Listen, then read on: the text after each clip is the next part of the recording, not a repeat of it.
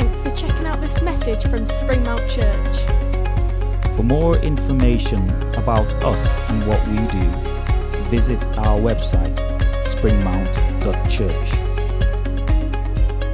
Why not check out all the different groups that run throughout each week in Barrow and on Walney? and join us every Sunday from 11am at Salthouse Pavilion in Barrow in Furness. If you would like us as a church to pray for you, please email prayer at springmount.church. or sign up on our website for monthly news straight to your inbox. So today we come to the last of our series on Let Us Pray, and uh, it seems appropriate that being Palm Sunday, the day when Jesus was welcomed into Jerusalem as King, riding on that donkey, being praised and celebrated, until the end of the week when people went from shouting praise him to crucify him, it seems appropriate that we look at one of Jesus' prayers that as he prayed, what can we learn from how Jesus prays? There's a big change in attitude in Jerusalem. Uh, and before he was arrested, Jesus prays for several things, things that we can learn from in our own praying. So we're going to look uh, at John chapter 17. We're not going to read the whole chapter. Uh, I encourage you to go away and read the whole chapter for yourself. Um, but John chapter 17 is a prayer where Jesus prays for three different people. First of all, he prays for himself. Secondly, he prays for his disciples.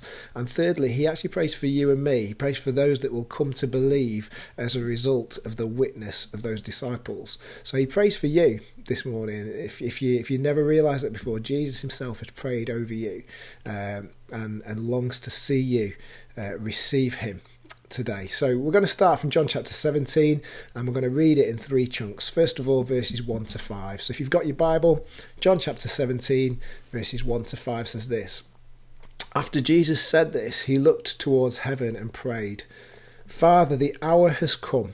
Glorify your Son, that your Son may glorify you.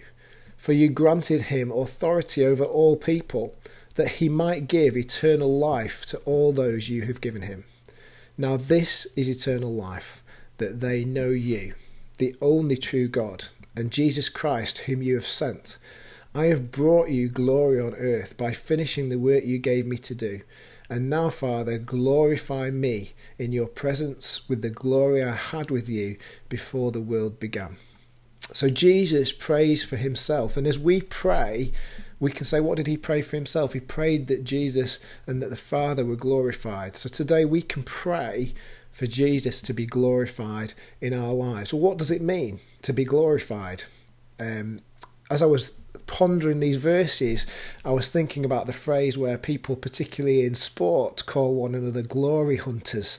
You know, they, they choose to follow a team that is winning things maybe Manchester United in the 90s, a team that was winning things. And then when it all goes wrong, some of them stop. It can be a bit like that in church, can't it? When everything's going well, everybody is uh, is up for it, and everybody's full of uh, praise for Jesus. But when things hit that aren't so great, maybe we're a little bit like those glory hunters. Maybe sometimes it knocks us off, and when things go wrong, we start to slip. But when things are being won, by those teams and success is all around and the fans cheer the team on. They lift them high. They lift the players high. They shout the manager's name. They point to the team that they are following. They wear the uh, they wear the kits. They wear the shirts. They give the team glory because they lift that team above everything else and shout about them louder than anything else in their lives. Do you know Jesus prays that he will be glorified in what is about to happen He's about to be arrested. He's about to be tried by different people. And even though there's no guilt in him, he gets put to death on a cross. But he knows that he will rise again. And Jesus prays that he will be glorified and that the Father will be glorified in what is about to happen. That even in his death, he will lift God the Father above all else. That he will show the success of God. Well, what is the success of God? It tells us in these five verses. Verse 3 says, Now this is eternal life. Surely that's a success. That they know you, the only true God, and Jesus Christ, who you sent. So, success in God's kingdom is to know the Father through the Son. Many people say me and my son Joel are very similar. You know, we can be in a room and have exactly the same thought, usually a stupid comment or a, or a silly joke, and one of us will say it and the other one will just start laughing, and it's because between us we have that same mentality. Um, we even do look similar to each other. I know it's not necessarily the haircut, but there is a, there is an old photograph of me with Joel that is very similar to how he looks now, and people can know me as they start to know my son. If you get to know Joel, then you do get to know me a little bit. But people know God through his son, Jesus. Do you know, Jesus is praying in this first part of, of John's Gospel, chapter 17. People are praying, Jesus is praying, sorry, that people will know God the Father through Christ the Son. If you're a Christian today, if you're a follower of Jesus, then you are sons and daughters of the King of Kings. And people should get to know the Father through you. They should get to see glimpses of Dad in how we are and in who we are and in what we stand for and how we act. There's a challenge today. Do people get to know the Father through knowing us? Jesus is about to be humiliated, he's about to be killed. But what is his prayer? His prayer is that God's glory, God's victory will be seen even in this death. It's not a self centered prayer even though he's asking to be glorified. It's, it's so that God will be lifted high. It's so that God will be shouted above the rest, that he can show his victory even when we feel close to defeat. That God is strong despite our weaknesses, and that we can acknowledge that it's all in his strength and his love and his power that we live. Because he lives, I can face tomorrow. Do you know, don't just be a glory hunter. It's easy to cheer God above it all when everything is great and when life is going good, but we need to lift Him higher all the time because God is good all the time. So let's glorify Jesus in bad and good days. Let's lift God above the noise of our life. So that's the first thing he prays. He prays that he will be glorified. So we can pray for Jesus to be glorified in our lives. The second thing it goes on to do is pray for his disciples. John chapter 17, reading from verse 6 to 11, says this I have revealed you to those whom you gave me out of the world. They were yours, and you gave them to me, and they have obeyed your word. Now they know that everything you have given me comes from you. For I gave them the words you gave me, and they accepted them. They knew with certainty that I came from you, and they believed that you sent me. I pray for them. I am not praying for the world, but for those you have given me, for they are yours. All I have is yours, and all you have is mine, and glory has come to me through them. That echoes that first bit a little bit, doesn't it? I will remain in the world no longer, but they are still in the world and I am coming to you. Holy Father, protect them by the power of your name, the name you gave me, so that they may be one as we are one. So, what does he pray for his disciples? He prays for their protection. And he says their protection is through the power in the name of Jesus. You know, names have great power, don't they? I think I've shared before. Uh, I had a nickname at school which was Gladys because I looked a little bit like Ruth Madoc off Hi-de-Hi. Um, and I didn't like being called that name. And people who called me it knew it had some power and it wound me up and it irritated me. You know, little children would invoke the name mum in an argument. You know, I can remember occasionally my brother Phil would uh, jump out and try and pin me to the floor, but I was a little bit bigger than he was, and so I would overturn him. And, and by the time I'd got him on his back, there would be this "mum" or "I'm telling mum," and immediately I would jump off because the name mum had power. Uh, at junior school, the name that had power for me was Mrs. Ashcroft it was a name that struck fear into the hearts of junior school pupils where I went to school. She was a scary lady. I'm sure she was really, really nice, but she had a bit of a screeching voice and she could get quite angry quite quickly. And if you heard someone say, I'm going to tell Mrs. Ashcroft, then there was a power that made knees tremble and made me worry for my life a little. And we all know the saying, don't we, about sticks and stones breaking bones, but words not hurting. Well, names are powerful. I've heard people, even parents, jokingly call their children all sorts of names. I've heard parents call their children Beelzebub or Lucifer or the devil, and and really we shouldn't do that because names have power. Um, my auntie Gertie, yes, I had an auntie Gertie, short for Gertrude, was a, a single lady. Uh, I think they used to call them spinsters. Uh, maybe they still do. But she once called me a little devil. I know it's hard to believe that anyone would think of me in that way, but she called me a little devil. Why did she call me little devil? She called me a little devil because I wouldn't eat the bright pink luncheon meat she'd put on my plate. Uh, it was like something from another planet, and uh, I was not going to eat it. Um, and she called me a little devil. And I can remember the name and the shock that being called a little devil gave me. And even now, I can go back and think, actually, that was a pretty terrible thing to say. And I was probably only about six or seven. Um, but that name has power. You know, names can have a negative power. It has the power to make us think about ourselves in a way that isn't true. A name has the power to make us feel like we're useless or we're no good. A name has the power to put us down and, and to echo in our minds all the time when actually the name God gives us is precious. The name that God gives us is loved. The name that God gives us is fearfully and wonderfully made. And yet, so often, names have the power to be negative. Well, Jesus prays for his disciples uh, that they will be protected. And how? By the power of the name of Jesus. You know, we often sing, don't we? There is power in the name of Jesus. Or what a beautiful name. What a powerful name. What a wonderful name it is. Why is it powerful? Well, people are healed in the name of Jesus. We see that throughout the New Testament. In the name of Jesus, rise up and walk. In the name of Jesus, see. In the name of Jesus, be clean. People are set free even today from addiction in the name of Jesus. People eyes are opened by the power of the name of Jesus. And many of you listening today, your ears and your hearts will have been opened by the name and the power in it of Jesus.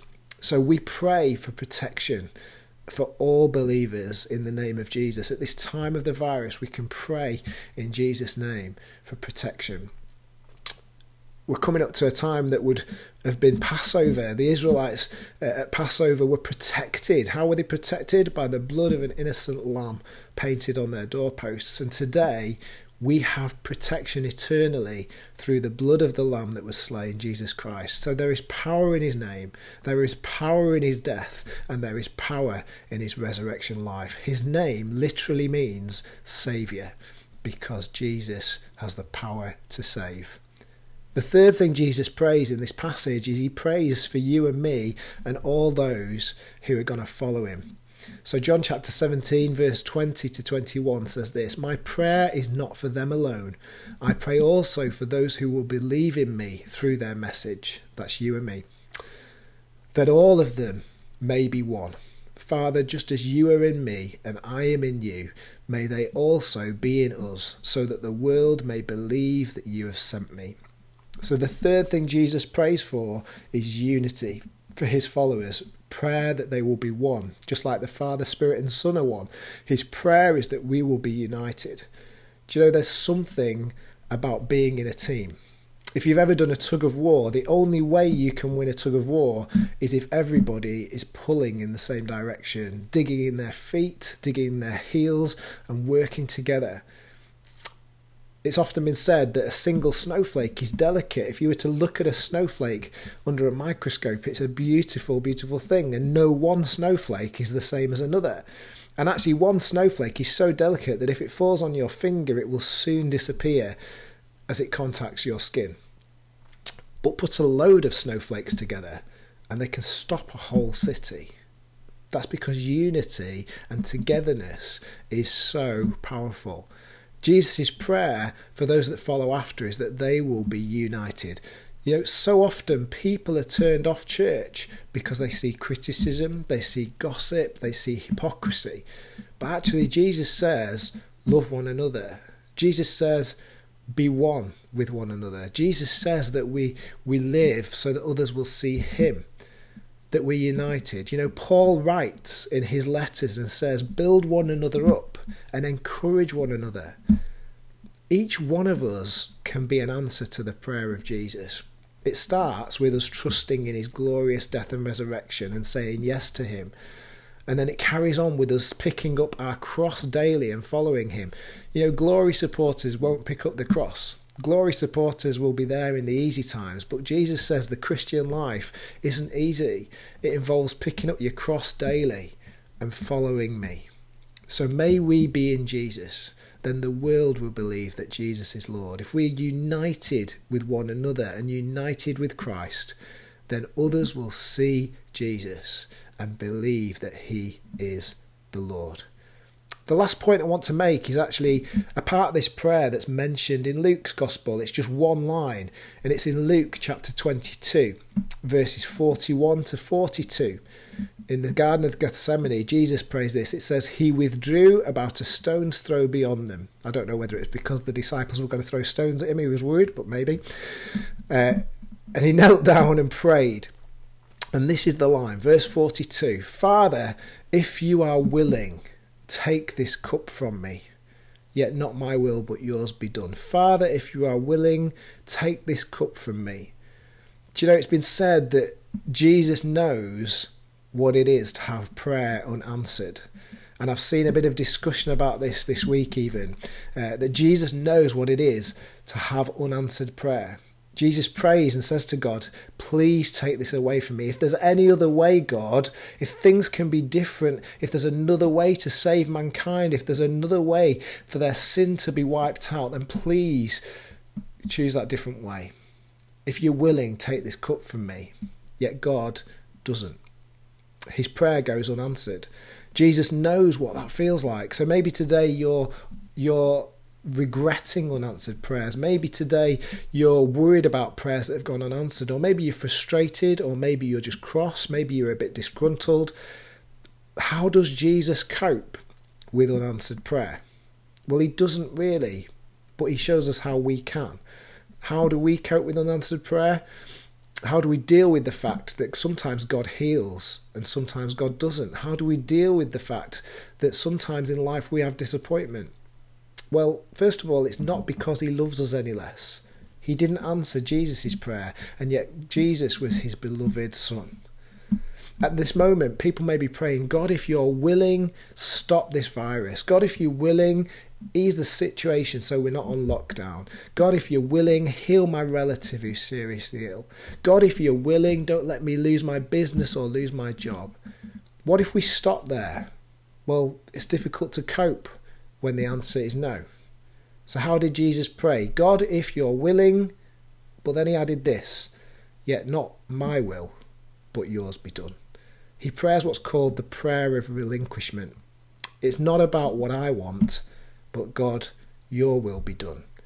It's not about self, it's about surrender. It's not about my will, but God's. Do you know, Jesus was in pain as he prayed this prayer. He was sweating blood. That shows great anxiety. It wasn't a simple, nice prayer of, Dear God, bless us, bless those, bless these. It was, God, if you will take this away from me, please do. It was, God, I would rather not go through with this. I know we love these people. I know that we love the human race. But God, I would rather not go through this. But my want isn't as important as your want, God. My way isn't as high as your way, God. Do you know, Jesus coped with unanswered prayer because ultimately he realized that God knew better and that God's way was ultimately higher. Not my will, but yours be done. You know, echoes the Lord's prayer that he taught Your will be done. Why? So that your kingdom comes on earth as it is in heaven. Do you know, the message version here says, But please, not what I want, what do you want? It asks a question. It's, Jesus says in the message version, Please, not what I want. What do you want? As we pray today and as we go in in our prayers, we need to pray that Jesus is lifted higher in our own lives, that our life shouts his praise and glory. We need to pray for the protection of others by the name of Jesus, those that are key workers, those that are currently uh, working in our Walney Centre to try and get help to people. We need to pray that they are protected, that they are covered by the cross and blood of Jesus, and that they are saved by the power of his name. We need to pray that we're united and building one another together, that we're encouraging each other. In fact, today, right now, as we finish, send a text or message of encouragement to somebody. Right now, build somebody else up. Don't delay.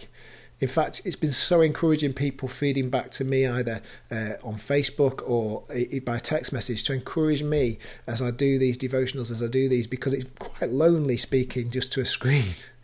So today, build one another up, encourage one another. Who have you not spoken to? Who have you not messaged? Send them a message of encouragement. Send them a message to say, I really appreciate you because.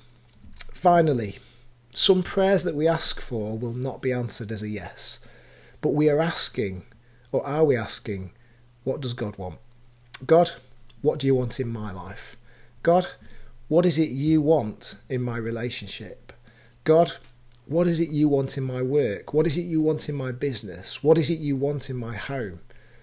Pray for His will to be done because His will is far greater than ours. How do I know that? Well, His will made a way for me to be saved.